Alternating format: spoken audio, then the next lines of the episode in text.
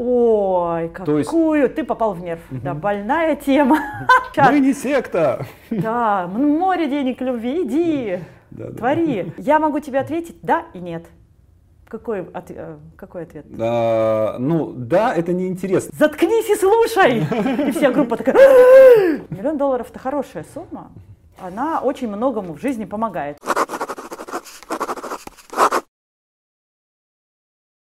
Ань, кем ты хотела стать в детстве? Вот так сразу? Да. Слушай, ну, во-первых, я хотела стать Майей Плисецкой. Так. Я смотрела на сцену, вот эти лебеди, понимаешь, там белые, черные. Я так этим хотела стать, что я даже пошла танцевать вот в балетную школу, настоящую к станку, и там все, как бы вся правда обо мне открылась, что это была, вот это был она, прекрасный лебедь, а я такой вот прям настоящий серый гусенок. Эти острые руки, ноги, они лезли вообще не в те стороны, и меня убрали от станка подальше сразу в народные танцы. И там так. Я уже там, все свое детство танцевала уже народные танцы. Балериной я не стала. И это только в институте уже потом обнаружилось, что я это все могу танцевать, а двигаться я могу. И как вот от балерины, как ты пришла к коучингу? Слушай, ну кроме балерины у меня же еще были разные другие мечты, у меня их было много. В детстве у меня было, всегда в таком волшебном мире, у меня была своя невидимая собака, то есть помощник. Как ее звали? По-моему, Шарик, что-то такое. Она такая была настоящая дворняга, которая мне все помогала. У меня также в детстве было 7 Семенов. Тоже невидимых товарищей, помощников. И мы с ними так всякие дела проворачивали. Весь двор утаскивали на стройку куда-нибудь или за яблочками. И ты была одинокой девочкой? Не такой, не компанейской? Слушай, мне... если ты общалась с такими невидимыми друзьями? Нет, они мне помогали все. Не-не-не, у нас было очень в те времена и у бабушки в деревне, и у мамы в городе. Это была огромная команда народу, просто огромная. Я их все время куда-нибудь затаскивала. Ну, запрещенкой позаниматься какой-нибудь, там, стога, или вырубить целую деревню от электричества. Да, как-то так. Я в те времена думала, я хотела стать таким, у меня был выбор, я либо хотела стать типа кототерапевт, либо дельфинотерапевт. Я придумала себе такую специальность, что нужно... Кототерапевт вот, это гениально. Да, понимаешь, что кошачьи мурки, у меня там прям даже были дневнички такие, кошачьи мурки излечивают людей от всех болезней. Я там собирала доказательную базу по всей деревне. Тем более котов-то было много. Или дельфины, то же самое, что они там лечат людей. А потом оказалось, что действительно есть книжки про это. Ну, я думаю, что где-то в этом районе я до сих пор и работаю. И вот был какой-то вот момент, когда ты поняла, как вот эта твоя будущая профессия, как она называется? Вот когда ты впервые услышала слово коучинг? Ой, это были сложные года. 90-е, я понимаю. Слушай, это было уже не 90-е, я же выпустилась с вуза-то в 98-м, это вот мое начало карьеры. А какой вуз был? Педагогически, естественно. Я еще в школе, меня все переворачивало, когда я видела, как нам преподают, допустим, особенно в музыкалке. Я сидела на каждом уроке, вот если бы я была учитель, вот я бы вот вообще бы делала все не так. Мне настолько это было явно видно, то, что как это преподается, да, или как это обучается, что это совершенно не ложится на, ну, вот, на аудиторию. Я вот, у меня было столько разных идей, как это можно сделать иначе, ярко, красиво, сочно, вот тогда. Это было тогда. Ну, потом я пошла в педвуз и обнаружила, что и в вузе тоже не все педагоги делают красиво, сочно, и при этом не... методика преподавания языка — это был полный трэш для меня. То есть это совсем не в моей карте мира было, это было далеко от реальности совершенно. А какой факультет у тебя был? Иньяс, английский язык, девочковый факультет. Ну, это элита. Девочки, да, элита девочек. А какой город? Великий Новгород. О, точно, из Великого Новгорода. Там были живые иностранцы, понимаешь, почему Иньяс, допустим, почему не журфак? Мама у меня питерский журфак, папа, ну, Иньяс. Я ездила на ленинградский журфак, там, во-первых, климат не мой, во-вторых, очень много негров было, я их реально боялась, страшно. Я поняла, что туда я не могу, там очень много черных людей ходят с синими такими зубами. Я поняла, что нет. А московский мне журфак не показали, и я поэтому, у меня не было этого в мечтах. А в школе успела преподавать? В школе, да. Я любила малышей очень. И так как это как раз был тот период 90-е, когда ничего не было, да, и вот эти... В школе, я в вузе преподавала и в школе преподавала. Когда я последние 2 года училась в институте, я преподавала везде. У меня рабочий день начинался в 8 утра и заканчивался там далеко, там уже со звездами. А в пятницу с нами расплачивались. И мы шли в бар к живым иностранцам беседовать. Когда слегка выпьешь чего-нибудь, чуть-чуть, там глоточек винца, оказывается, что английский язык, он так хорошо лег, вузи-то вообще нормально учат. Все, о чем угодно можно рассказывать, даже когда нет у тебя словаря. Ну вот, и я преподала с маленькими детками, я набирала кучу игрушек пуховых, и вот старалась вот эти всякие интерактивные методы, что сейчас есть уже. А там я брала какой-то там замшелый один учебник, смотрела, что можно, и из него делала. А коучинг, это было гораздо уже позже. Это уже нулевые, это уже Аткинсон. Да? Перед. У меня была одна книжка. Так, и что это за книжка? Букварь. В те времена, когда я искала коучинг, у нас там можно как с двух сторон пойти в эту историю. С одной стороны, у нас в бизнес-школе был какой-то просто нереальный человек. Он у нас спрашивал, чего мы хотим и как мы хотим учиться. И он нас там лидерство преподавал. Я у него спросила, что с вами не так, почему вы другой, что это? Ну, я типа коуч, антрополог. Антрополог я не поняла, я вот как-то откинула, что он там такое изучает, ну, не знаю кого-то, может быть, обезьян. А коуч я сразу же, расскажите поподробнее, где этому учат, ну, НЛП, ну, можно НЛП, можно то, другое, третье, пятое. Я нашла книжку про коучинг. Это была книга Роберта Дилса «НЛП и коучинг» в мягкой обложке. И там на одной странице, в одной главе было ну, буквально 3 абзаца про коучинг. И я их взяла и пошла на работу и применила. Ровно там была стратегия Диснея. Я как прочла, так и применила. Так как я уже, в принципе, на практике это уже понимала, как можно с людьми, я пришла и сказала, так, дорогие люди, вот вы должны создавать компанию будущего, шоколадную фабрику будущего. И сейчас я вам задам 3 вопроса, и вы будете, вот как в книжке написано было, вы будете отвечать сейчас. И вот буквально к концу сегодняшнего дня вы создадите полную ясность для себя того, чем это будущее вы вот как бы наполните. Видимо, я была такой очень юный специалист, в себе уверенный, ну же, только что с вуза, типа же студенткой же я преподавала, у меня это все осталось еще, что никто не возражал, все придумали, и по этой карте дорожной потом они жили уже. А что за компания была? Это первая моя работа, это фабрика жевательной резинки, мы же резинку жевательную делали, там. Только не орбит без сахара, а дирол. Построили компанию будущего да, в итоге? Да, просто. Это было нечто. Это же первый, представляешь, тогда в 90-е построили храм такой, шикарный, из стекла. Первых людей туда набрали. Тогда как раз было, 98-й было же очень много безработных, и мы специально проводили ассессменты безработных. Мы выбирали из рабочих и безработных всяких разных, кто вообще сможет работать в таких местах. До этого не было же западного подхода, и никто не знал, что это такое, работать современным образом. Как на заводе, у нас там был телевизионный завод, а полупроводниковый. Ты HR-ом была? Ну, как тренинг и развитие, я была всем подряд, мы тогда все всем подряд были, то есть что там такое HR, что он должен делать, мы не знали. Мы делали вот как надо, раскладывали бумажки на полу, смотрели, там сортировали эти резюме, с ними проводили интерактивные игры, как мы придумывали, так и делали. Там смотрели на зал, кто же из этих людей встроится в ценности, и как бы голосовали, такой тотализатор, все, кто участвовали в процессе. Потом вот мои вот эти догадки, они, конечно, сбывались. Многие люди, кто тогда трудоустроился, взяли ипотеку, до сих пор работают. Для нас это было, конечно, ну такой, как это современный подход, какой он вообще? Мы его сами описывали. Потом я подтягивала под эту теорию, ну да, он такой. Современный-то, с включенной головой. И когда ты, в какой момент ты поняла, что вот это вот то, чем ты будешь заниматься? Вот, какой момент я это поняла? Ну, где-то в начале 2000-х, наверное, я это поняла. Когда я училась НЛП, я как сертифицированный НЛП-тренер, так как это было единственное, что я могла в нашей стране на те деньги, которые были у меня, позволить себе. На Западе было кое-что, а у нас еще не было. И я поняла, вот как бы, какова моя в этом во всем линия, да, и даже из всего там разнообразия NLP-моделей, что мне больше всего нравится, и получается, это совместилось то, что у меня хорошо, что люди, реально находя ответы, они меняют свою жизнь. И тот коучинг, который я делаю, он трансформационный уже тогда был. Независимо от того, что сейчас пишется в книгах, ну, оспаривается о том, что вообще может произойти трансформация. Люди говорят, что нет, она не происходит. Но я-то на своих глазах видела, что социальный лифт человек осваивает. Вот он был там, допустим, там, специалистом каким-то безвестным. Хоп, открыл свое дело, женился, нарожал детей. Ну вот это же вот, видно, он же это все именно в коуч-сессиях создавал. И это было еще тогда, эти бесплатные такие сессии, ни по каким, ни по стандартам. А потом постепенно это все насобирала я.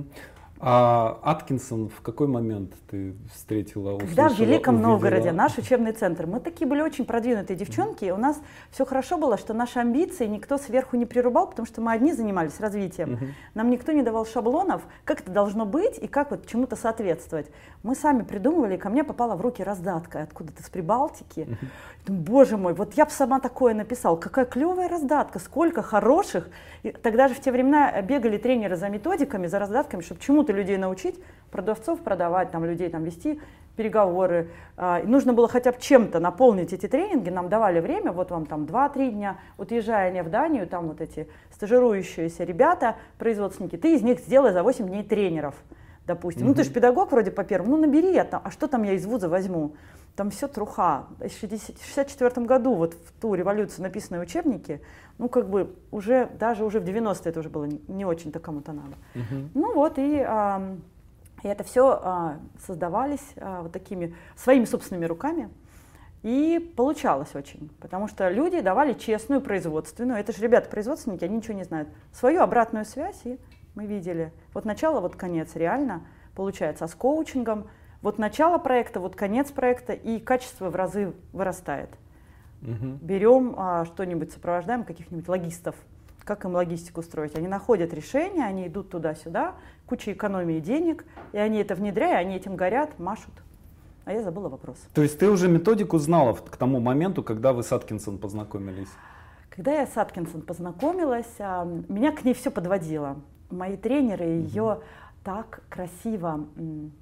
Я очень люблю смотреть, когда кто-то на кого-то обижается и злится, и мне было очень интересно. Мои великие тренеры, которых я просто боготворила, они с такой вот эмоцией рассказывали про Аткинсон, что мне было безумно интересно. Я не знала, что жива она или нет. Ну, и на нее посмотреть, если такие великие люди так сильно на нее разозлились, что же это за человек такой? То есть они говорили, что она плохая? Ну, ты знаешь, я не могу тебе воспроизвести точно, да? Здесь можно матом ругаться. Я же, как сказать, я же между строк читала уже тогда, соображала. Я же на улице выросла вообще-то, ну, у вокзала. Мне как бы между строк читать с детства уже было понятно как. Иначе, если ты не прочтешь, ты до дома, может, не дойдешь. Поэтому я так смотрела, а что там у них лежит за кадром, они же прилюдно не будут, там говорит, дура Аткинсон. Ну, как бы это недоказуемо, не критериально по тем, да, терминам. Нам сомнительные ее результаты. Да это все там сомнительные, сертификаты, результаты, и синие ее скандинавские глаза. Я пошла посмотреть эти синие глаза. Прихожу, смотрю, ну в зале люди какие-то невнятные. Тренер, бабуся, отлично, прекрасно. Я в те времена же была очень амбициозна, не такая, как сейчас. Вот люди такие сидят, просят кого-то на демо. Пойду-ка я выйду на демо. Если уж я пришла к этому тренеру, надо от нее взять сессию. А вдруг на демо-то она задает вопросы, да так красиво, что я прям как-то, а для меня это работает. Я же уже эти вопросы задавала несколько лет сама, и другие мне задавали. И оно не попадало так. А она же, и через 1-2 вопроса создала для меня какой-то концепт новый, с которым он был применим, красив, мой. И я поверила, что да, действительно, это срабатывает. Оказалось, что рядом с ней так особо никого нет. И действительно, вокруг нее такая вся орг-вопросы. Они во всех местах, где я ее видела, а ее в нескольких местах потом видела, ездила туда-сюда. Куда бы я ни приехала, все орг-вопросы мне не очень нравилось, как организованно. Я говорю, слушай, давай я как-нибудь поприличнее тебя подам людям. А то там в одной стране она там сама пишет бейджики на руках, в другой стране чуть ли не сама счета идет, выставляет. Я говорю, так, подожди, давай-ка мы это все дело приведем в хороший вид. И получилось, что да, действительно, можно вместе работать. Слушай, ну я на самом деле вспоминаю, где-то несколько лет назад я как вообще узнал про Аткинсон, где-то на каком-то, то есть я искал какую-то информацию про коучинг, и где-то на каком-то рутрекере нашел какую-то пиратскую копию какого-то тренинга, и то ли тут в Киеве, я хочу отсюда сразу убежать. Да, и там, значит, была, собственно, это Аткинсон, и рядом была такая смешная девочка, которая переводила не только текст, ну и все жесты Аткинсон, то есть когда она говорит, ну конечно, если Аткинсон говорила вот так, вот, то ты говорила тоже вот так. Слушай, хорошо, это было прям, это вот, ну невозможно было глаз отвести от вашего дуэта, то есть это было очень. Значит, это уже было ничего такое. Да, и вот тогда как бы я, собственно, вас двоих запомнил. Но вот мне интересно, как получилось, что я так понимаю, что именно в России вот этот Эриксоновский институт, который создала Аткинсон, да, именно вот как-то вот через Россию начал завоевывать, да? весь мир. Понимаешь? Вот как это получилось? Это твои гениальные способности как организатора, или вот этот коучинг, он как-то вот на загадочную русскую душу пришелся? А она же на загадочную русскую душу, она уже приходилась с 1994-95 года, когда они с Денисом Перси приезжали, тренинги личностного роста, смотрели метапрограммный профиль россиянина когда-то тогда, да? И она тогда уже сопровождала тренеров личностного роста, чтобы они свои вот эти продукты, ну вот разнообразные, они могли присадку сделать, а потом ее тоже приглашали во всякие челябинские, днепропетровские, чтобы там в Днепропетровске обучать директоров красных, которые ничего не поняли, у них это не ложилось. Вот. И когда мы от коучинга немножко отодвинули разнообразные лохматые вещи, все-таки я из западной компании была, ну как-то такой более или менее средний стандарт, то оказалось, что этот стандарт очень хорошо. Я вместе ездила там в Турцию, преподавала разные другие страны, туда и в Канаде тоже. Что да, и правда, именно из всего того, что она там, у нее уже много всего подряд, уже ставила целый университет, курс-то огромный, но просто все это там, психотерапийные вещи, оно все есть, и есть много других людей, даже вот в России эриксоновский гипноз прекраснейшим образом преподают не у нас. Зачем дубляж делать? Есть уникальные вещи именно в этом коучинге, которые именно вот эта его сцепка между всем тем, что она знала, там Фрица Перлза лично, Вирджинию Сатир лично, да, тех там великих, кого я лично знала, и между вот этими всеми вещами, да, и теми потребностями, которые есть у современного человека. Ему нужно достаточно быстро, применимо, без воды, и чтобы это работало. А всякие там знания в склады, у нас есть вузов целая куча, чтобы можно было это все. Правильно ли я понял, правильно ли я услышал, да, что из всех тех методик и техник, которыми занималась Аткинсон, наиболее подходящим, наиболее как бы работоспособным, да, наиболее широко распространившимся стал именно коучинг? Ну вот на сегодняшний день так, практичным он стал. Они, наверное, тоже все остальные работают, но просто в других остальных техниках и целые школы там всякой разнообразной истории, и там и гипноза, и терапии, и того, и того, и того, и того. Ну вот еще история такая с тренерством тоже, эриксоновская модель тренерства, как преподавать, да, иначе.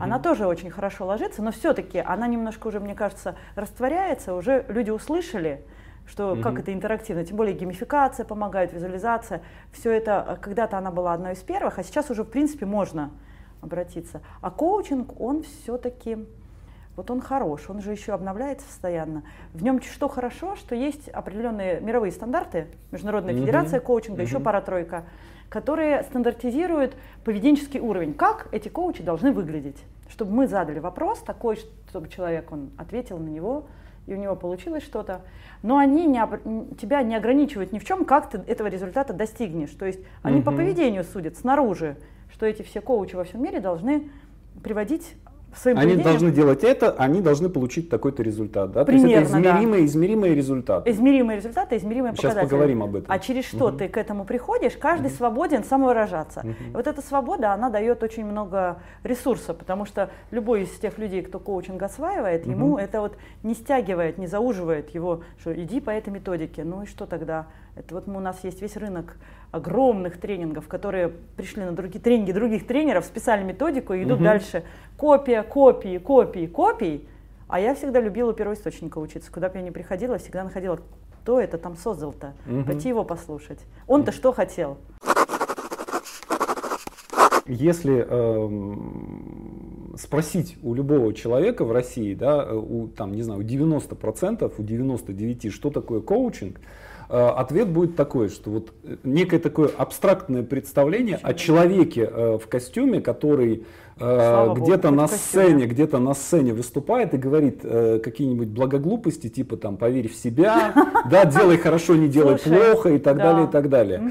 Вот все-таки, что такое коучинг? Вот можешь дать какое-то такое вот, ну, внятное определение, что это такое, что это за методика, чем она отличается от психоанализа, от тренинга, от Правда? От всего остального, да. Чем она отличается от мотивационных спикеров, говорящих, например, приятные, да, вещи? Да. Ну вот я вчера был на лекции Эрика Бертрана Ларсена. Прекрасный. Он коуч, да, замечательный дядька, прекрасный. Да. Да, но к коучингу это не имеет никакого отношения. Нет, нет, и его шоу, я его смотрела, да, много серий на норвежском языке, в Норвегии. Оно метод тоже... Бертрана. Да, да, ну это, это, ну как сказать, мы вообще-то это выучили в 90-е, 98-е на НЛП практике, ну метод этот. И это реально работает только потому, что коуч харизматичный и мощный. Ну Тони Робинс, например. Что или, это, или коучинг? Это коучинг. Это тоже НЛП хорошая очень. Когда мы пришли учиться на НЛП, мы изучали книжки Тони Робинса с улыбкой. И с улыбкой уважения. То есть мы как бы не критиковали, потому что это популяризатор НЛП был, но при этом мы смотрели на технологии, как он это делал тогда, и также примерно он это делает и сейчас, и это работает на все большее количество людей. Окей, коучинг это не НЛП, что это такое? Вот, именно поэтому я в коучинге прижилась, и не прижилась в НЛП, где я тоже могла бы прижиться, потому что меня больше всего вдохновляет в коучинге вот это... Коуч, он сопровождает по-партнерски, то есть у него могут быть методики, но он не предлагает тебе методику того, как тебе думать, да, потому что в НЛП есть важный аспект моделирования гениальных людей и привнесения их стратегий, чтобы тебе стало лучше. И лично я для себя тоже это, конечно же, использовала, и другие люди. И когда эти стратегии других людей ложатся этому человеку, ну, они ложатся, приживаются или не приживаются, как у меня некоторые не прижились, лично у меня и там. А когда мы говорим о коучинге, вот в этом партнерстве этот коуч задает вопросы, во-первых, что он делает? Он задает вопросы, для чего? Для того, чтобы его партнер по общению, если мы говорим один на один, можем сказать про команду потом, чтобы он нашел свои ответы, чтобы эти ответы были пропущены через его жизненные стратегии, через его метапрограммы, через его ценности, через его убеждения о том, кто он был, кем он есть и кем он будет. Вот это один из моих любимых, так как трансформационным коучингом я занимаюсь, вот этих вопросов, на какой стадии жизни ты находишься, имея в виду тысячеликого героя, да, и путь этого героя, где ты сейчас на этой стадии, какая у тебя сейчас идентичность, и кем ты станешь дальше, и какие ресурсы, и все вот эти способности тебе нужны. Он так задает вопросы, и получается, коучу не очень сильно интересует, где ты был вчера, чтобы прийти в сегодня. Его интересует, куда ты хочешь пойти, и как ты к этому пути все стянешь, все, что тебе нужно, из того, что у тебя было, из того, чего у тебя не было. И когда человек понимает ему, зачем написать, допустим, книгу, он тогда пророет все, чтобы найти, как это сделать по-разному. И у него есть в этом возможность идти своим путем, по своим стадиям, да, доходя до своего результата. Или переформулировать эту цель, когда он поймет, что та цель, к которой он шел, она ему давала лишь возможность воплотить детскую мечту, а он вырос, и мечта имеет срок годности, и он теперь вырос, и у него мечта другая, можно старую сдавать вторсырье. Вот мне это очень нравится. Ты сейчас тот, который ты сегодня, твое вчера прекрасно, но оно чисто багаж, и только ты сегодня определяешь то, что будет с тобой завтра. Поэтому коуч отличается от тренера, у тренера есть тренинговый план, всегда, я, например, преподаю, у меня всегда расписанный тренинговый план, ну он до какого-то времени будет жить, а потом, может, мы его поменяем. У консультанта есть советы, коуч он их не дает, профессиональный коуч. Все остальные коучи, которые не профессиональные, они могут давать советы, но тогда они выпадают именно из того, ради чего вообще коучинг затевался. Чтобы советы человек научился находить в своей голове. Я уйду, вот я проведу 12 сессий и скажу ему «до свидания», а он научится вытаскивать из своей головы ресурсы, и он будет этим внутренним ресурсом, самокоучингом пользоваться потом долго. Я как коуч всегда знаю, что лично мне даже не будет интересно через год с ним чтобы это было уже что-то другое. И я вижу те люди, с которыми я работала и рассталась, да, уже мы закончили, а они продолжают то, что они у себя там поправили, подчистили, нашли, и вот тебе, пожалуйста, продолжают. Они не то, что там вот коуч ушел, и после него срыв результатов, как бывает после некоторых тренингов люди. Мы там в одном зале, а там в соседнем зале там заряженные тренинги, мы просим у них там убрать немножко микрофон, очень громко, на весь этаж кричат. Мы не секта! Да, море денег любви, иди, твори. Когда тебе говорят, даже когда ты плачешь, там не плачь, успокойся, ты же в этот момент не успокаиваешься, потому что оно не работает так. Иди, твори. Слушайте, все написано 1000 лет назад. волшебной книжке, там сказали «иди», человек пошел. А вот сейчас говорят «иди», и кто-то, кому нужен был лишь мотивационный пинок, он реально пошел.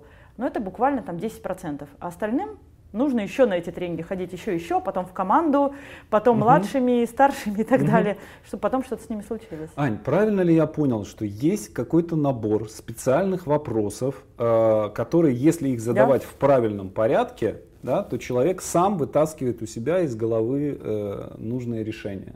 Как мне ответить на твой вопрос? Ты прям как настоящий закрытым вопросом. Ты прям как мастер-коуч начинаешь мне рассказывать такие вещи, на которые нет ответа. Я могу тебе ответить «да» и «нет». Какой ответ? Ну, да, это неинтересно. Ответь мне «нет», потому что… Ну, нет, уж я тогда скажу сначала «да». Да, есть определенные… Вот, допустим, у нас есть определенный алгоритм, который юному коучу, допустим, с производства помогает вернуться к себе на фабрику и задать по алгоритму вопросы, и у него получится с ребятами вот то, что он, там, или управленческому. То есть и ему на этом уровне хватит. Он, там, руководитель или кто-то еще, он взял методику вопросов, с помощью этих вопросов он перешел от лидерства директивного к лидерству партиципативному, Он раньше там давал людям приказы, теперь он пришел к нам получать сертификат и говорит: слушай, самое важное, чему я научился на вашем курсе, это заткнись и слушай! И вся группа такая, а он такой: да, молчи, послушай, что они тебе скажут, ребята твои. То есть был директивный лидер, он был на танке. Он научился не директивному, современному лидерству.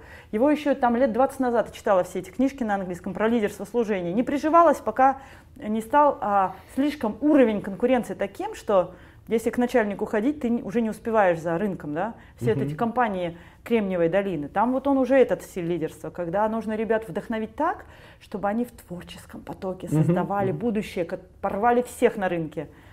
Да, и ему этого хватит, вот этого ответа «да». Он ушел от нас, и мы к нему никаких претензий, его стиль лидерства стал лучше. А тот, кто хочет реально профессионалом стать, ко мне на тренинги приходит, наверное, 10% тех, кто хочет стать профессионалами, там вот дальше.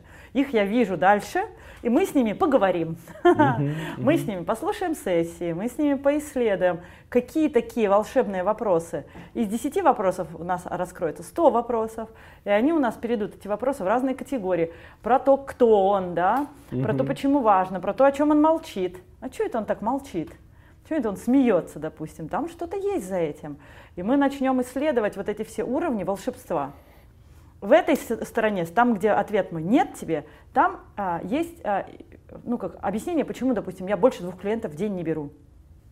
Вот многие там посчитали, гонорары умножили на количество клиентов, умножили на 5 дней в неделю, на 20 дней в месяц и порадовали, сколько они деньги зарабатывали. Ну, неделю. Миллион долларов – это хорошая сумма, она очень многому в жизни помогает. Но мне интересно прийти и сделать магию. Как это вообще? Человек начинает встречи, у него ничего нет, этой картинки будущего, ничего. И он даже сам не понимает, может, ему к психотерапевту года на 3 сходить, поисследовать эту тему для себя, закрыть там вопрос с отцом и с матерью. А потом к концу сессии он находит свой способ, и он может ходить к психотерапевту, если она будет ему там отвлекать вещи-то. Но он может, уже и не ходя, достичь своей цели, и у него раскроются крылья. То есть не только просто цель, а чтобы счастливым еще быть. Ну вот если просто слушание и просто задавание вопросов недостаточно, понятно, что что-то зависит от коуча, от самого, то есть он что-то делает, супер крутой коуч, он как-то по-другому слушает, он как-то по-другому задает те же самые вопросы, то есть он что-то делает по-другому, вот что он делает по-другому? Слушай, у него 40, 40, 20, Во-первых, я тут соглашусь с одним своим суперколлегой из Питера, которого я обожаю, как коуча. Он тоже подчеркивает вот эту важность, и она доказана даже психотерапевтами, там тоже так. Он работает личностью для начала. Коуч, он, во-первых, он реально сам-то с клиентами, но он же с коучем тоже работает. Даже если я поняла, что мне не нужны миллионы людей, следователей в Инстаграм, потому что я не инфлюенсер, а я коуч инфлюенсеров. Мне хочется, чтобы мои клиенты были вот там на сцене. А я же, мне нужна тишина, я не могу на 25 тысяч человек выйти даже в зал, как посетитель этого тренинга. Мне нужно, чтобы мои уши, я даже на дискотеке перестала ходить, хотя в моей личной истории это было важное достижение, там, быть королевой дискотеки после того, как меня там отчислили с балета когда-то. Как вот ты слушаешь так, ты это делаешь, пропуская через себя. То есть вот эти твои фильтры, а что с тобой происходит в данный момент? А ты правда слушаешь нейтрально? Или твое слушание, вот такой есть термин у нас в коучинге, окрашено? А там много чего есть, чем может быть слушание окрашено. Ты, может быть, там чего-то хочешь от него, или тебе кажется, что ты как-то прав, или ты вообще в него влюбился, или он влюбился в тебя, да? Или тебе кажется, что ты входишь в отеческую позицию, по-отечески, я там рассылку получаю, вы достигнете своей цели, я вас забираю ваш результат. Мне пишет по-матерински там одна дама, и я отписываюсь, опа.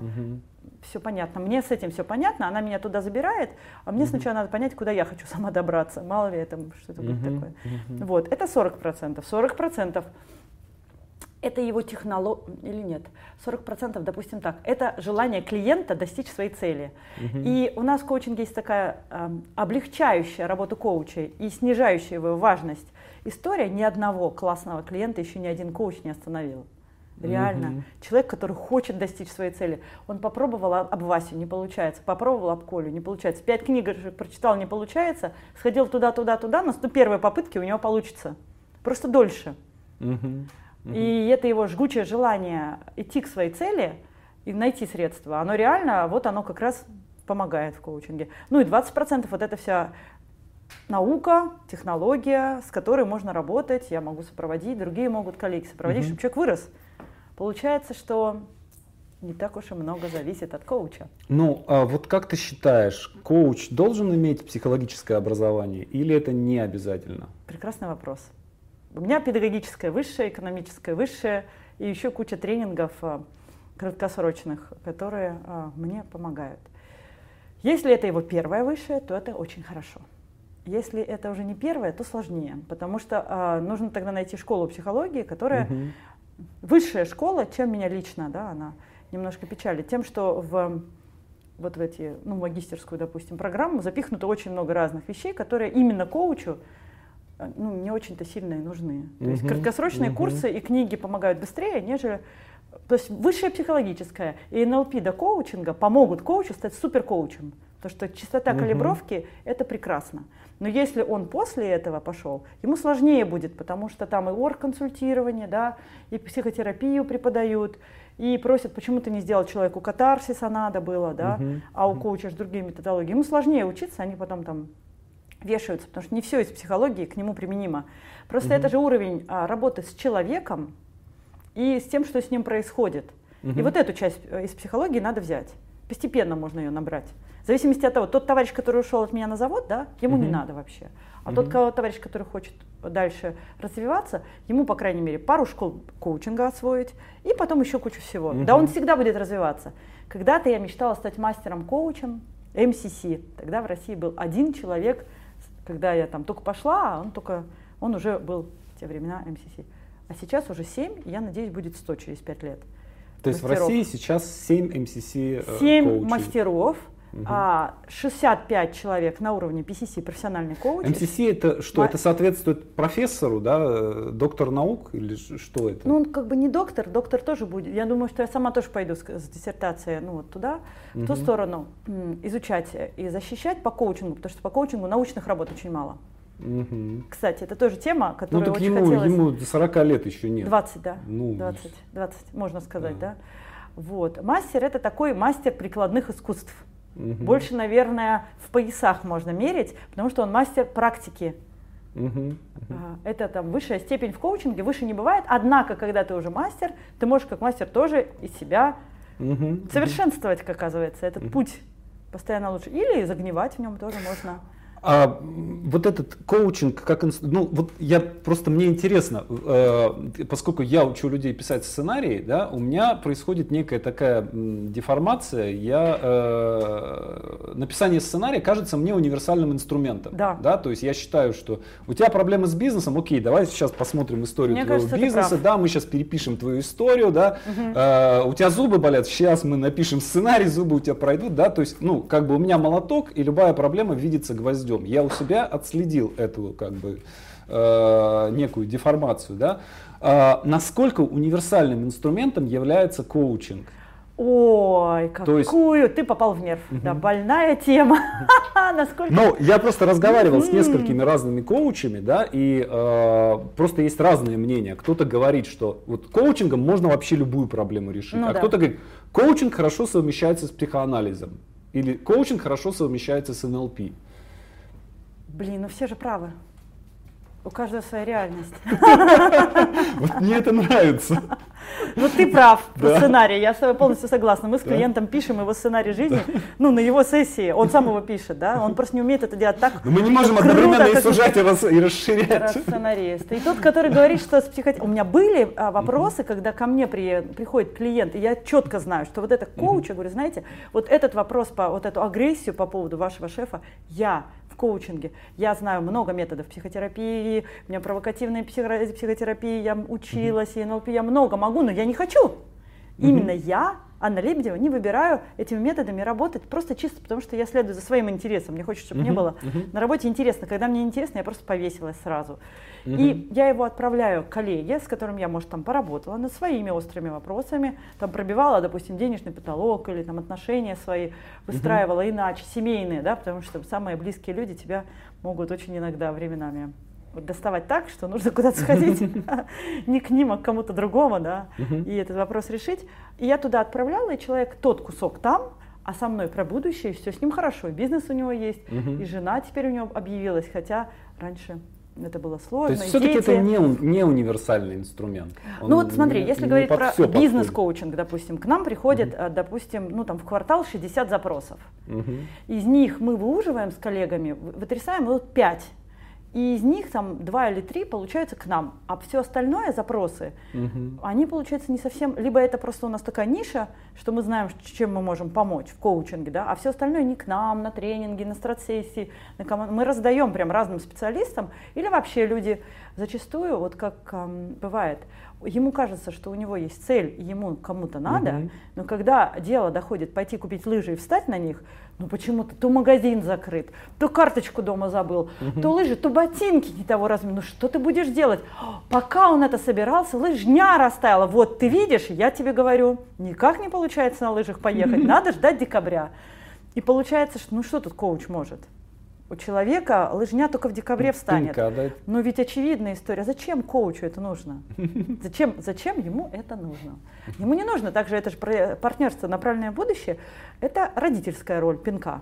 Да? Или тренер мотивационный. Люди приходят на другие курсы, у них есть соглашение, то, что им будут там давать пинка. Коуч нет. Ну, я даю своим пинка, но это не совсем коучинг. Ты же как тренер тоже. И, кстати, это совсем другая история, но тоже важная. То есть, во-первых, коуч не каждому поможет. Я имею право, теперь уже доросла, выбирать себе клиентов. И не только я смотрю, кто профи, ну, с моей точки зрения, в моем круге, я не могу сказать, что я знаю всех хороших коучей, но я смотрю даже по соцсетям, хорошие коучи, они грамотно выбирают себе клиентов, которые тоже хотят. Потому что если ты приходишь к человеку, который не хочет, допустим, человек реально в депрессивном состоянии, но я как управленческий коуч работаю, я прихожу к ним по работе, ему меня назначили, я к нему прихожу, а у него уже депрессивное состояние, ему уже скоро, может быть, вообще клиническая депрессия, вообще, то есть нужно лечиться. И я с ним попадаю в эти отношения, где его там все опросники, я с ним сижу, и нам с ним надо провести 2,5-3 часа сессии, о чем-то поговорить. А у него не то, что там, ну его, ребята, его надо тихонечко в ватку и на остров, на месяцок. Его нельзя к людям вообще сейчас пускать. И когда я по юности лет верила в инструмент, что мой инструмент все, я его там... вдохновляла всеми разнообразными вопросами, выкладывала на стол все лучшее, что было у меня, и болела потом неделю, реально. А у него все нормально. Мне кажется, это вообще опасно. У меня тоже была такая история, когда у человека нет ресурса, да, ты его ресурсом подкормила, а он пошел и на этом ресурсе с собой покончил, например. Да не, ну прям до собой покончил вряд ли, потому что это там совсем коучу никакого отношения не имеет. Ну, да, это явно, тут нельзя так тоже себе корону одевать, я тут хожу, начинаю и заканчиваю жизни других людей. Это вот прям до такой степени вряд ли, но что он пошел и начал что-то создавать, а ты вернулся домой совсем как выжатый лимон, явно было что-то не то. Ты делал не то, вышел. У нас есть у коуча такая специализация, мы входим в коучинговое пространство, то есть ты создаешь пространство. В входишь, ну, такую, в позицию коуча, в пространстве в этом, держишь диалог, чтобы он шел именно про него, и можно откидывать, отпарковывать всякие убеждения о том, чего он не может, запарковывать их, выводить из этого пространства, чтобы здесь он думал именно о будущем. Или семья, допустим, приходит, они именно о их семье будущем, а не об альтернативных сценариях думали, в чистом пространстве мышления, творческом таком. И если в это пространстве что-то такое не то принесено, его надо убрать. А если не успел вовремя, бывает так, что человек вовлекся, ну, ошибки. У каждого там хирурга есть свое, а у нас свое. Поле, на котором ничего не растет уже, поле дураков. А вот в семье, с друзьями, да, то есть ты общаешься, когда, да, случается перейти как-то вот незаметно. Мне очень нравится этот коучинговый анекдот. Семья коучей, да, сидят за обедом и передай, пожалуйста, соль и не спрашивай меня, почему это для меня важно. Ты понимаешь? А когда у тебя дома коуч и коучата? Вот это бывает, да, когда ты обнаруживаешь, что ты в какой-то перманентной коуч-сессии находишься. Слушай, дома надо как-то выключать это все. Вот как ты выключаешь? Врачи-то снимают белых халат, но ведь врачей-то бывших не бывает. Ну, ты тоже значок снимаешь. Слушай, а у меня же там дома тоже коуч. Тоже коуч. Тоже коуч. И я же сама себе создавала, писала когда себе планчик, сидя в Питере у собора там у дома книги, я рисовала себе по критериям, чтобы человек понимал мою работу. На базе предыдущих отношений я поняла, что важно, чтобы человек хорошо понимал мою работу. Весь ее высокий потенциал переборщила. Совсем хорошо понимает мою работу дома. И там вот эти дети, которые это все слышали. Мама, меня это платье не вдохновляет. Ну и что с этим делать? Ее это платье не вдохновляет, понимаешь? Семья коммуникаторов, что с этим делать? Говорит, что-то ты мне ходишь здесь, бе-бе-бе. Ты вот говори тонким голосочком, как с малышом. Вот ты видишь, как ты маленький, а что ты мне это бе-бе-бе, мама? Что это за мама золотая прямо? Что это за мама? Ты давай мне, я так, хоп, обратная связь, психолог дома, так сказать, личный тренинг. Все время можешь себя останавливать, потому что, ну, меня воспитали воспитатели, родители, бабушки, дедушки, и все, что я вот этому юному поколению несу, это все вот эти такие консервы из прошлого, открываешь, и вот эта пластинка, там, что ты не сделала уроки, и я думаю себя, что я вообще создаю, какие уроки? Вот мне помогло хотя бы один раз то, что я делала уроки или не делала их. Те дни, когда я их не делала, были для меня гораздо более обучающими, нежели те дни, когда я реально делала уроки. И как-то все справилось с собой. Ну да ладно, ну что, если человеку хочется делать уроки, мы их будем делать. Если ему не хочется, найдем способ, как это подать иначе. Ну, то есть там же получается не коучинг, а именно ты немножко понимаешь, что ты делаешь. Просто самонаблюдение небольшое. Но дома у меня тоже есть великие учителя. Это прекрасно, когда ты, не оплачивая тренинг, можешь его проходить еженедельно. Знаете, опять прям за парту.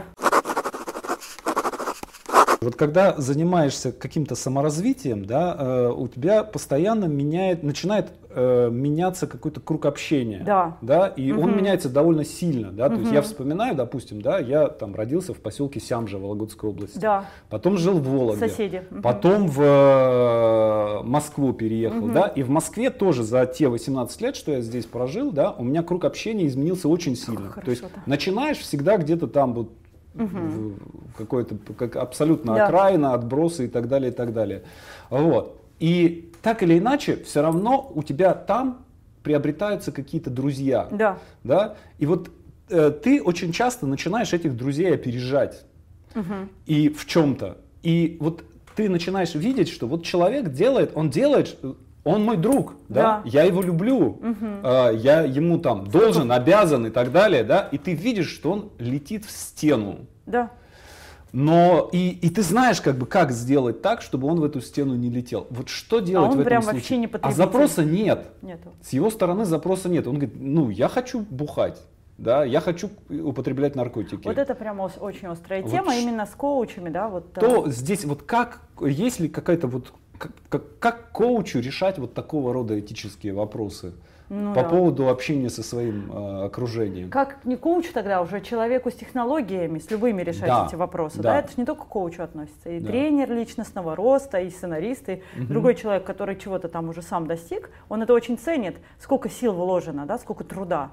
А рядом люди, которые, да, вот у меня одноклассники есть, которых уже нет.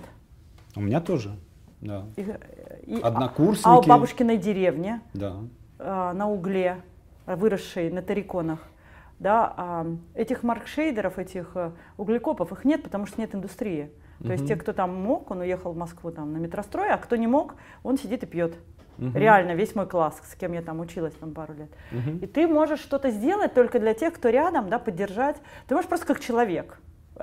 У коуча, кстати, есть такая компетенция — прямое общение. Я тебе прямым общением скажу просто. Да и обычный любой человек, да, имеет право сказать что-то, ну и потом развернуться и придется идти. Потому что вряд ли твоя вот эта обратная связь, не в коуч-формате, она будет сильно востребована, да. Но может быть, ей все равно хочется этот шанс все-таки до конца его докопать. А вдруг, хотя просто прямое общение, тут уже не коуч-технология, а именно, ну как... С точки зрения, вот ты, если там идешь где-то по улице и видишь несправедливость, тоже же в нее вяжешься. Ну, даже да. Есть, ну, просто потому, что чисто тебе хочется, чтобы вокруг тебя мир, ну, шел к созиданию, нежели к разрушению. Ну а потом, да, идти и работать с собой. Как тебе-то с этим совсем? Мне немножко больше повезло, что у меня второе высшее, оно было смешное, Новгород, он... Там же рядом с границей. Русско-норвежская школа у меня была, экономики. И все мои друзья, кто там учился, мы же учились как по вечерам. То есть это были люди, кто действительно был готов вкладываться на английском языке в обучение по вечерам. И вот эта часть людей у меня со мной, она реально идет вот дальше. И не то чтобы идет дальше, до некоторых мне не доплюнуть, в каких местах они уже сделали свою карьеру. Или там в разных странах. Чуть-чуть мне с этим повезло, что не все вот так на разрыв. Но это реально жестоко больно, наверное, любому человеку смотреть. Как ты, самоделкин, у которого тикает внутри, да, желание развиваться каждый день. И вот понимаешь, что вокруг тебя, вот не у всех оно так тикает. Далеко не у всех. С кем-то будет не по пути. Есть ли у коуча какая-то профессиональная деформация? То есть понятно, да, что мы там видим по-другому, да, то есть мы там как-то немножко больше заряжены на помощь людям, да, то есть как всех хочется откоучить там и так далее, да. Вот есть что-то, что не, то есть вот не просто изменилось в тебе, а изменилось, и это тебе мешает. Очень, конечно. Что? Слушай, у нас же весь коллектив коучи, даже бухгалтера. Ну, и логично. Дежурные администраторы, которые наливают чай, все прошли обучение коучингу. И теперь все ходят друг другу, вопросы задают. Понимаешь, вместо того, чтобы взять и просто нарезать батон, как если бы ты мог подсказать, каким самым наилучшим образом тебе хотелось бы, чтобы был нарезан батон. Слушай, а ты реши сам, как тебе хотелось бы, чтобы батон был нарезан, на какой тарелке, какого цвета салфетку выбрать, для того, чтобы батон... Да, и понимаешь, иногда приходится включать чуть-чуть Чапая. Давайте, ребята, батон будет нарезан вот так, салфетка будет красной. Все, поехали дальше. И те из нас, кто там, ну, там более старшее поколение, иногда приходится включать просто уже, ну, более такой... Прямое общение. Решительный стиль менеджмента, да вообще не лежащий рядом с коучингом. Давайте, короче, все, дискуссию заканчиваем и идем вперед. Но это дает тоже свой, конечно, хороший формат, что в коллективе люди научаются... Ну, не выносить на вопросы, которые не стоят обсуждения, на обсуждение коллектива, но научаться — это все равно путь.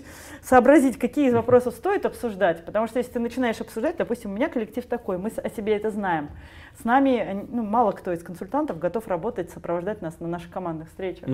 Собираемся мы вместе, и вот у нас есть человек, с которым тоже в нашем аккорде, и она приходит, мы с ней проговариваем: дорогая, на панельные дискуссии, когда всем дается слово, нас сажать нельзя, потому что это будет очень долгая дискуссия, мы не успеем на ужин. Нас надо в малые группы, чтобы все высказались, а потом уже это как бы обобщать только от групп. Никогда не надо спрашивать у всех мнения, потому что ты обретешь очень много разнообразных мнений, кучу еще вопросов поднимут. Люди реально с вопросами на «ты». Лучше либо не задавать этих вопросов, если уже задал, значит, что это реально важный вопрос. Так вот везде, и с друзьями тоже, да. Я сдерживаю себя, чтобы не начать исследовать эту тему. У меня вот есть друзья, которые там обдумывают, там жилплощадь свою поменять, да, и вот обдумывают. Я все хожу, господи, у меня уже все клиенты уже между 5 сторонами переехали с этой жилплощади, уже 15 раз вопрос решили, а друзья обдумывают. Один, другой, третий, а я хожу и так... этот вопрос решается, но я сейчас просто послушаю вас. Давайте выпьем еще чаю. Вот на одном из тренингов, собственно, в Эриксоновском институте, одна из тренеров сказала такую штуку, на которой я, честно говоря, завис просто на несколько дней. Она сказала такую, ну, вроде бы правильную и очевидную вещь, что самое главное, что коуч должен любить клиента. Вот, да? И я тут прям, я реально просто вот, ну, завис. Ну, с одной стороны, да, нужно не путать рапорт, да, и любовь. Ну, то да. есть любовь — это какое-то очень сильное чувство, и если у меня, допустим, там, ну, не знаю, у меня обычно там от 6 до там, 10 клиентов одновременно в коучинге. И с годовым там еще больше, да, там человек 15, это много, наверное, это очень много, да. Вот. И если я буду их всех любить, да, во-первых, это очень энергозатратно. Ну, во-первых, я все равно их люблю, так или иначе, да, то есть, ну, как бы никуда от этого не денешься, ну, да. Да, то есть ты с человеком живешь, ты проникаешься его проблемами, заботами, в 2 часа ночи просыпаешься и думаешь, вот это вот надо, спросить. Вот это вот, да, вот тут вот надо, вот я понял, что там не так, да, и, но при этом я понимаю, что вот эта любовь, она сбивает прицел. То есть, ну, хирург, он же не должен любить своего пациента, да, если он будет его любить, если он будет чувствовать его боль, подожди, ну, как он будет его резать? Сколько всего смешалось в доме Орлова. Да. Сколько всего. Так, давай какой-нибудь из этого выведем вопрос. В чем же вопрос у нас будет? Вопрос все-таки, должен ли коуч любить своего клиента или рапорта достаточно? Слушай, рапорта достаточно. Да. Вопрос безумно сложный этически. Просто парадоксальный вопрос. Слушай, с одной стороны, кажется, да, что у нас в культуре 96% людей живут в созависимых отношениях. Под любовью у нас принято понимать созависимость. Это значит, что без него мне не жить. Я этого клиента найду и без запроса ночью закоучу. Да? То есть такая вот, что такое, что значит профессиональная любовь, да, это за деньги? Что это за любовь такая? То есть просто рапорт на технологиях видела я много раз, у нас есть и тренинги.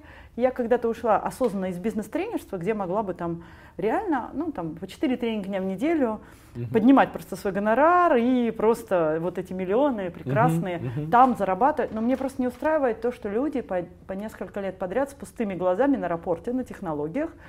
И меня это не устраивает везде. Я люблю ходить там, в Мариинку, Большой, на выступления юнцов, там, выпускников, каких-нибудь экзаменационные. Потому что у этих юнцов, у них с технологиями такой швах, что они на харизме, на горении. А старые вот эти вот там, мы в ГИТИС Александринка, такие вот жест у него. И за этим жестом он души уже нет, но есть просто технология, она прекрасна. Ты можешь, абстрагировавшись от того, что у тебя внутри ничего не дрогнет, ну, смотреть на технологию. А у него в голове та-та-та-та-та-та. А в голове у него, а в это время в голове как пожарить у него яичницу вечером. Да-да-да. И это очевидно огромно, да, большими буквами. Юные люди, которые ничего не покупают. У нас рынок, я потом расскажу о нем интересную вещь, да, не знает, как вообще отличить нормального специалиста в консалтинге, тренинге и коучинге от ненормального. Каким должен быть обладать, кроме костюма, видом, да? Сейчас поговорим об этом. Нормальный профи. Они не умеют покупать или не сформирован образ того, что покупать. Тем более про коучинг вообще слова никто не знает. Что за слово такое коучинг? Еще и ругательное. Хотя бы к тренингам привыкли, а коучинг вообще новый. Так все-таки любить. Так а любовь, с другой стороны, да? Если абстрагироваться, что с той стороны созависимость, и ты приписываешь себе все его дальнейшие достижения, да, такая прямо болезненная ревность, да, что не про тебя он там благодарности, то в середине есть какая-то такая ровная профессиональная заинтересованность, вот то, что ты говоришь, я люблю своих клиентов, даже если их 10. И есть такое вот человеческое чувство, что в коучинг профессионально идут люди, которым безумно интересны другие люди. И со всеми их вот этими выщербинами и сложностями, и чем эти люди сложнее, тем интереснее. И как же вот такой вот птиц долетит до середины Днепра? Как ему это удастся? Ему это удается. Потом смотришь на него, ну вот смотри, уже совсем другая птица. Распрямил свои эти крылья. И это такая вот, она не холодная позиция, она очень теплая. Но она при этом вот эти сопли не ну вот его обнять со всех сторон, с одной стороны. И она не просто, есть, да, возможности, обращаются ко мне клиенты. У нас 35 менеджеров на коучинг. Сколько из них вы возьмете? У меня есть возможность сказать все 35, да? Но я-то понимаю, что я лично люблю 2 сессии в день и не больше, и плюс к этому я начальник, тренер, мать. То есть у меня есть там возможность там 4 клиента взять. И больше не смогу, потому что для того, чтобы мне они были интересны, мне нужно, чтобы у меня был небольшой такой голод. Чем меня этот сегодня человек удивит, где он мне там спровоцирует, чтобы я его получше послушала. Мне нужен интеллектуальный вызов. Иначе, если ты рубишь капусту, то там уже нет интеллектуального вызова. Такая вот она, любовь своего рода, она особенная. Ну, точно, что он никому не должен любить этого человека. Ну, недолженствование. Ну, вот, такое прям парадоксальная история, но это растет с годами. Вот эта позиция, где ты понимаешь, где твое, а где уже не твое. Буквально где-то пару дней назад я где-то в интернете наткнулся на такое обсуждение коучинга, и кто-то написал, причем это довольно распространенная точка зрения, что 99% коучей это жулики, махинаторы и продавцы воздуха. Я немножко там резко достаточно этому человеку написал, что я думаю о 100% людей, которые пишут такие комментарии, да? Но дело в том, что действительно сейчас какое-то прям, такое резкое отрицательное отношение к психологам, коучам, тренером и так далее. То есть куча каких-то мотиваторов на эту тему в интернете. Вот почему это происходит? Ах, моська, знать она сильна, что лает на слона. Ну почему почему большинство, что называется, простых людей, да, считает, что это все… Слушайте, в сериалах показывают торговцы, сертификаты на стенах, кстати. Показывают же. Да, что это все обман. Что ничего это ожиданий. Не работает. Обман ожиданий, да? Обман ожиданий. Да. Я тогда вот прям ту историю расскажу, о которой я тоже в соцсетях тут на днях писала. Я же, в отличие от вас, я не умею так классно писать, вот так ярко. Мне для того, чтобы писать, нужно сильно разъяриться. Вот когда я уже не могу молчать, то я уж напишу. Коллега, профессионал, спрашивает, да, там, для своего друга, что нужен крутой, адекватный коуч, мужчина за недорого. Я пишу, да, то есть это пишет профессионал для своего друга, то есть все абсолютно нормальные люди. Даже не те 99%, которые ненавидят все, что новое и непонятное. Тренинги личностного роста тоже когда-то ненавидели, но на них по 200 человек толпы ходили, и никому от этого не было больно. То есть те, кто ненавидели, были в одном месте, а те, кто любили, были в другом, и они как бы не очень встречались. Хейтеры, они же вот в сети, они же молодцы, они все любят опошлить. Ну вот, крутой, адекватный коуч-мужчина за недорого. Я пишу, понимаешь, как бы вот из всех моих знакомых коучей я не могу порекомендовать ни одного. Потому что все мои знакомые, кто профи в коучинге, они не крутые. То есть крутые не они. Тот, кто называет, я коуч номер 1 на там украинском пространстве, русскоговорящем пространстве, еще каком-то. Он чаще всего не коуч. Он либо мотивационный спикер, либо что-то еще. Когда он еще, потому что в любом рейтинге профи, или эксперт, как когда ты говоришь крутой, да, я крутой эксперт, то это звучит пошло. Да? Ну, то есть ни один нормальный крутой эксперт никогда не говорит о себе, я крутой. То есть референс должен идти снаружи, он крутой эксперт, а не я крутой эксперт. Адекватные коучи, адекватные чему-то должны быть. Допустим, профессиональным компетенциям. У коуча есть их там определенные компетенции с вещественными доказательствами профессионализма. Все остальные, кто называется коучами, у них сразу же, когда посмотришь на их работу, сразу видно, что нету этих компетенций. То есть либо с этикой проблемы у него, там, либо у него реально там, вот, намешано всего подряд, все, что знал, и либо вообще ничему не учился и пишет, я вас обучу коучингу, 100 уроков. Обучение коучингу, я читаю, думаю, на каком-нибудь уроке-то сами технологии будут? Нет, все про продажи. Понятно, дружок, это инфобизнес. А коучинг сам, ты продай его сначала, а потом иди ему поучись.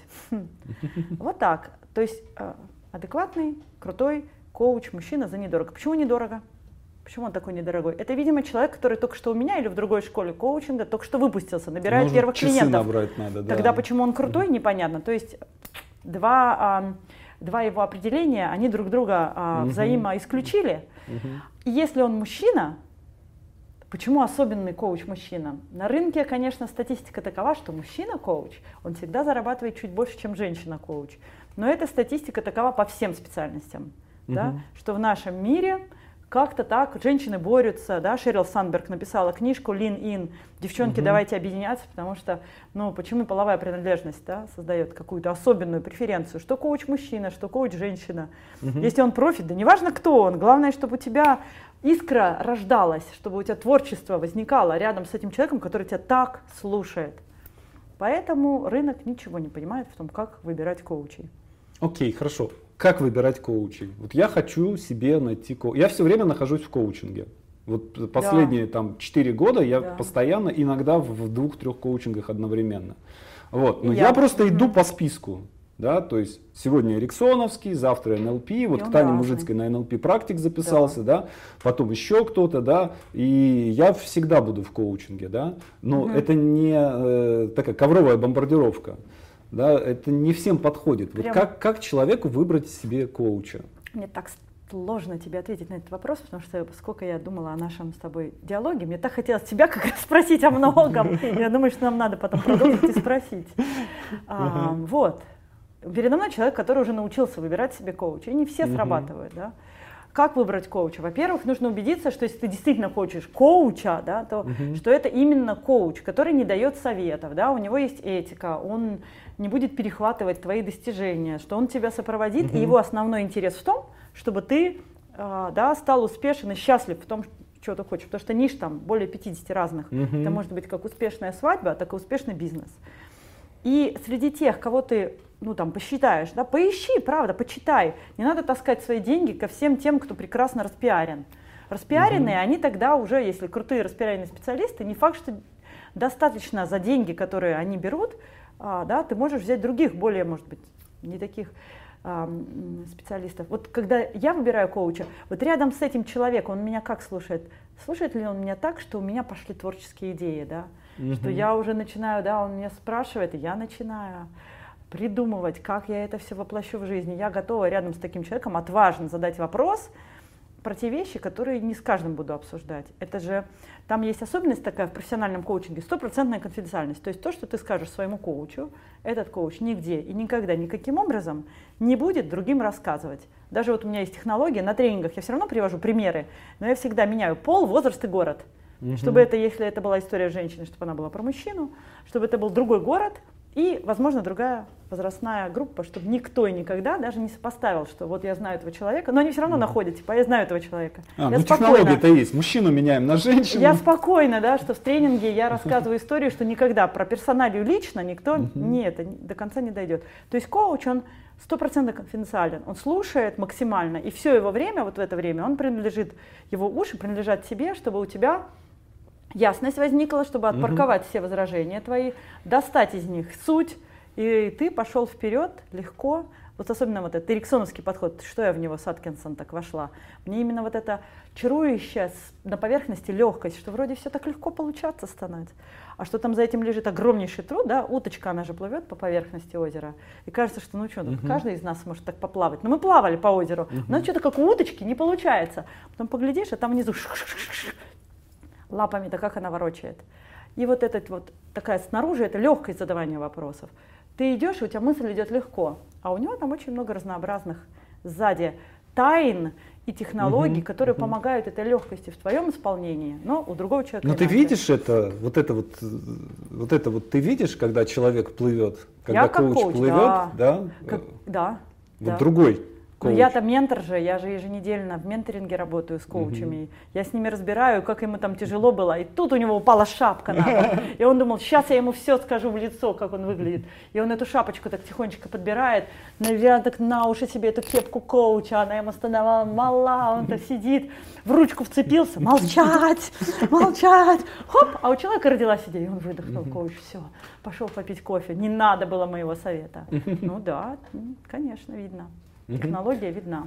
А можешь ли ты рассказать о каком-то самом крутом результате какого-то человека, который он добился в твоем коучинге? Крутой результат. Да, поменяв пол, возраст, город и так далее. Да все вообще поменяв.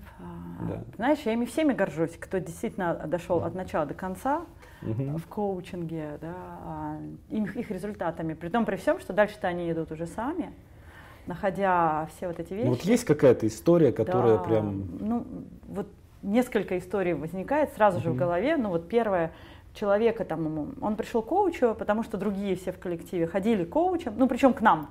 Постоянно такие все, у нас фэн-клуб в этой компании образовался, и они подсказали, что ты что-то там мучаешься, человек пришел, в кафе хлеб насущный, и там вот как бы вот эта первая сессия, я говорю, чего же ты хочешь, если бы золотая рыбка, достаю я вот этот фосфорный маркер, я могу сказать золотой рыбке, чего ты хочешь, и такие вот глаза огромные, прям вот так можно сказать золотой рыбке, чего я хочу, да, вот, золотая рыбка, чего же ты хочешь.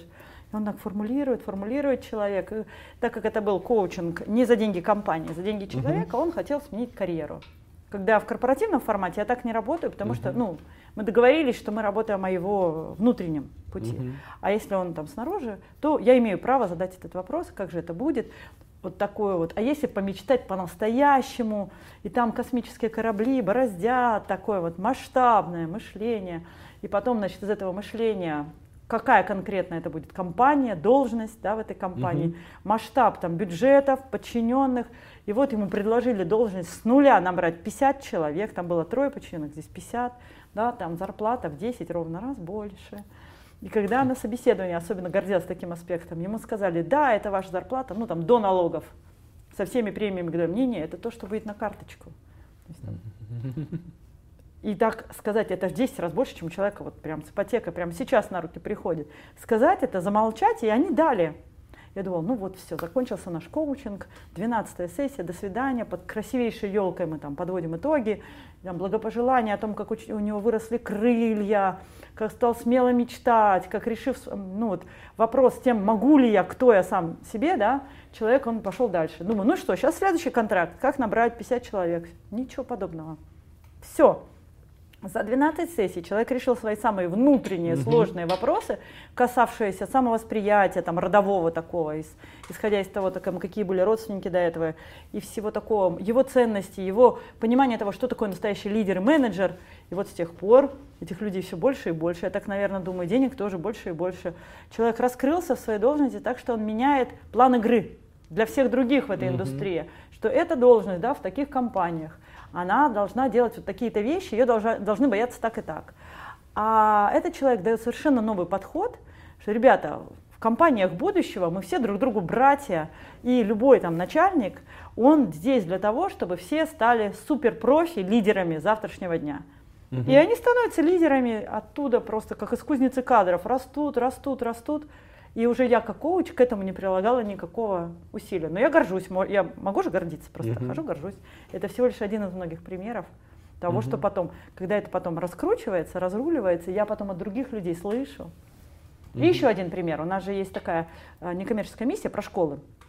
Приезжает ко мне школьный учитель, мы даем им стипендии на обучение коучингу, чтобы они потом в школу несли технологии коучинга, чтобы эти школьники старшие. Я так понимаю, это одна какая-то школа, с которой вы работаете. И вот с этой школы приезжает к нам. Вот школа. Расскажи, что это за школа? Тут не одна. Вот у нас уже там много людей подхватили. Теперь прям конференция «Коучинг в образовании» каждый ноябрь. Некоммерческая, за бесплатно. Куча учителей с разных мест пишут эти книжки все на своем вот этом вот таком методическом языке.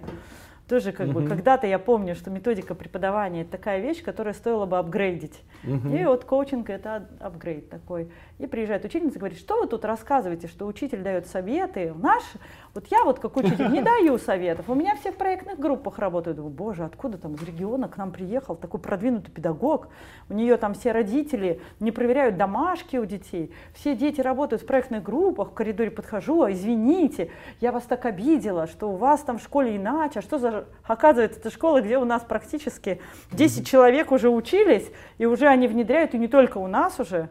Школа «Красный Сулин», школа номер 5 Ростовской области. И это вот наши коллеги поддерживают обучение.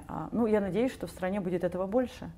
Вообще мне бы хотелось, чтобы в школе преподавали все эти технологии задавания вопросов, чтобы это всякая такая возможность даже просто школьнику выбрать для себя первое высшее осознанно, она бы уже существовала. Слушай, ну ты знаешь, я вспоминаю свою школу, когда я учился в 3 классе. Это деревенская школа, да. И у меня был четко момент, когда я разошелся со всем комьюнити. То есть я решил стать космонавтом, да. А все остальные решили стать футболистами и шоферами. Вот. И после этого я там 4 года я не разговаривал ни с кем из своих одноклассников. То есть меня били там и так далее, и так далее. Но вот я помню тот момент, когда я решил стать космонавтом, у нас была продленка. И мы ходили после школы, там ходили обедать, потом возвращались в школу и там сидели, домашку делали. И вот у меня была учительница Серафима Васильевна Чертова, которая меня за руку водила, и которой я все это время рассказывал о том, как я буду космонавтом, как я полечу на Марс там, и так далее, какие-то технические аспекты строительства корабля. Там, и так, вот все эти... Она меня просто слушала, то есть она мне не давала советов никаких. Да, но вот эти, я вот сколько лет прошло, да, я сейчас понимаю, что это и был коучинг. То есть она меня поддержала в том, понимаешь? Что она не сказала: чувак, ты сумасшедший, псих, тебе надо в спецшколу, да, ты должен быть шофером, почему ты мечтаешь о космосе. Ты понимаешь? Вот. Мне кажется, что вообще в школах, в школе вот есть же медработник, да, что в школе обязательно должен быть коуч. Я думаю, что каждый учитель должен быть коуч. С тех пор, как я вот как это все, понимаешь, как прошло столько лет, а я помню всей кожей, как это было, когда ты сидишь на уроке, и это не то, что ты хочешь, допустим, математики, да? Представляешь, какая вот для тебя это была тогда вот просто подарок. На твою энергию притянулся рядом человек, который понял, что тебя надо сейчас поддержать. Вот сейчас на этой стадии тебя просто надо послушать. Если бы она еще умела вопросы задавать, может быть, передо мной ты сейчас не сидел бы. А с другой стороны, видишь, как это все воплотилось в сценарии и так далее. Ну вот, я считаю, что каждый учитель должен стать коучем. Да, было бы круто, если бы вот через вопросные технологии, я думаю, где-нибудь в американских школах уже это есть. А у нас мы раскачаем это все. Все будет. Коллеги в других школах, в норвежских школах преподавали, когда там по-другому это финансирование было, чтобы задать вопрос, о чем ты хочешь быть. И потом, понимаешь, как бы у школьника эти предметы в школе, вот, допустим, наша математика и то, кем я хотела тогда быть, они были вообще никак не связаны. То есть твой маяк в одном месте, а эти все предметы вообще в другом. Ну и как ты будешь вкладываться?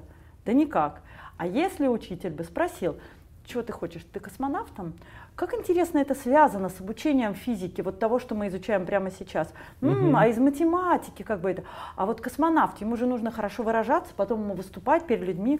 А вот русский язык, литература. И привязал бы твой маяк, или там какой он у тебя есть, и все те предметы, которые тебе надо пройти, связал бы это все вместе с какой бы другой совершенно мотивацией, носом бы рыли они все.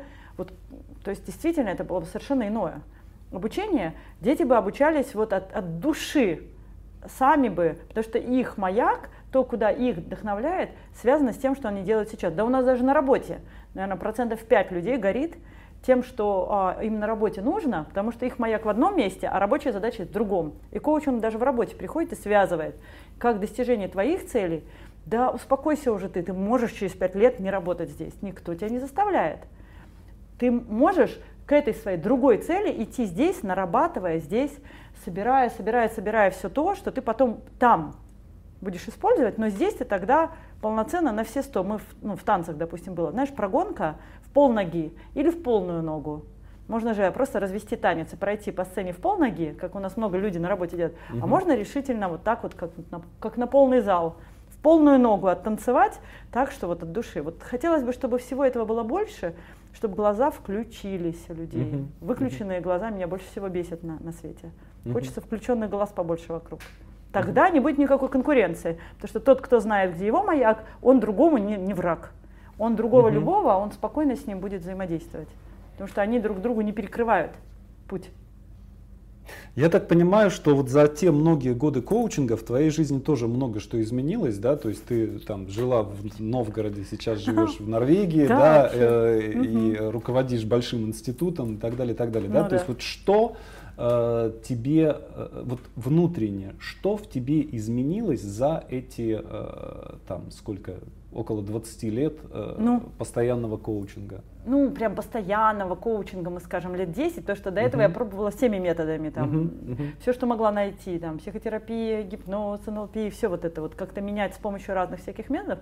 Но вот то, что ориентация на цель, она именно в коучинге мне, то есть как бы сразу результаты выросли в разы. Ты понимаешь, как бы ты себе рисуешь, как это может быть.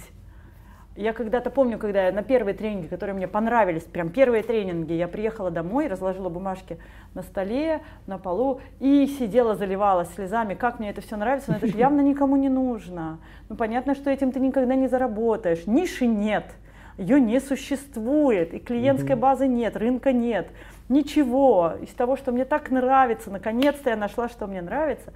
А моя семья так поддержала: да ладно, у тебя, ты, что тебе там, как-то так получилось, что ты хитрым образом все равно находила, где, как это все можно поприменять, даже там, где рынка не было.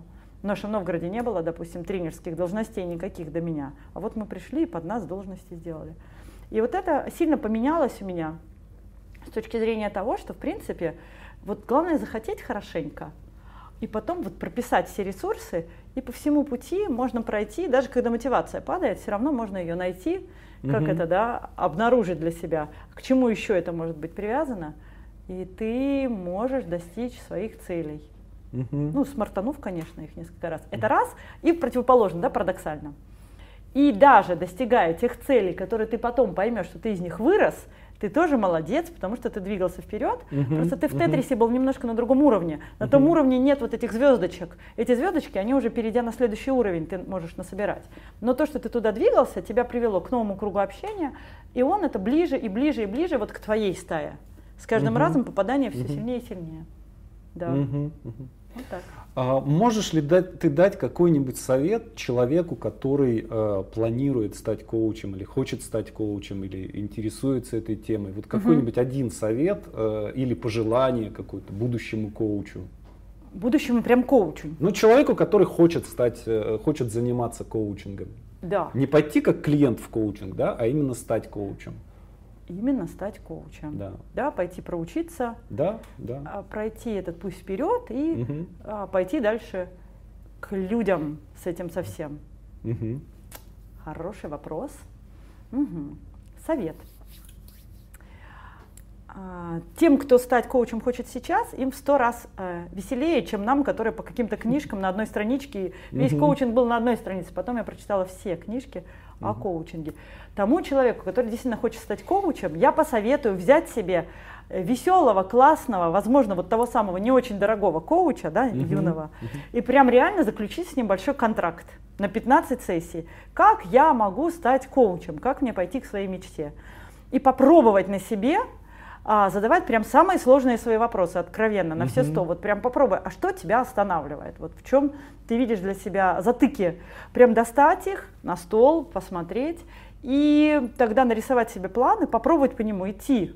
Вот именно с коучинговой поддержкой. Заметить, как ты сам меняешь собственную жизнь, как вот твоими руками это все делается. Вот то, чего не было, становится. И тогда вот отработав по-честному, как клиент, 15 сессий, ты, когда будешь уже коучингу учиться, у тебя уже будет определенный такой багаж, как надо, как не надо, как ты хочешь, как не хочешь. Потому что тогда это будет совсем другого уровня обучения, мне так кажется. Спасибо. Спасибо.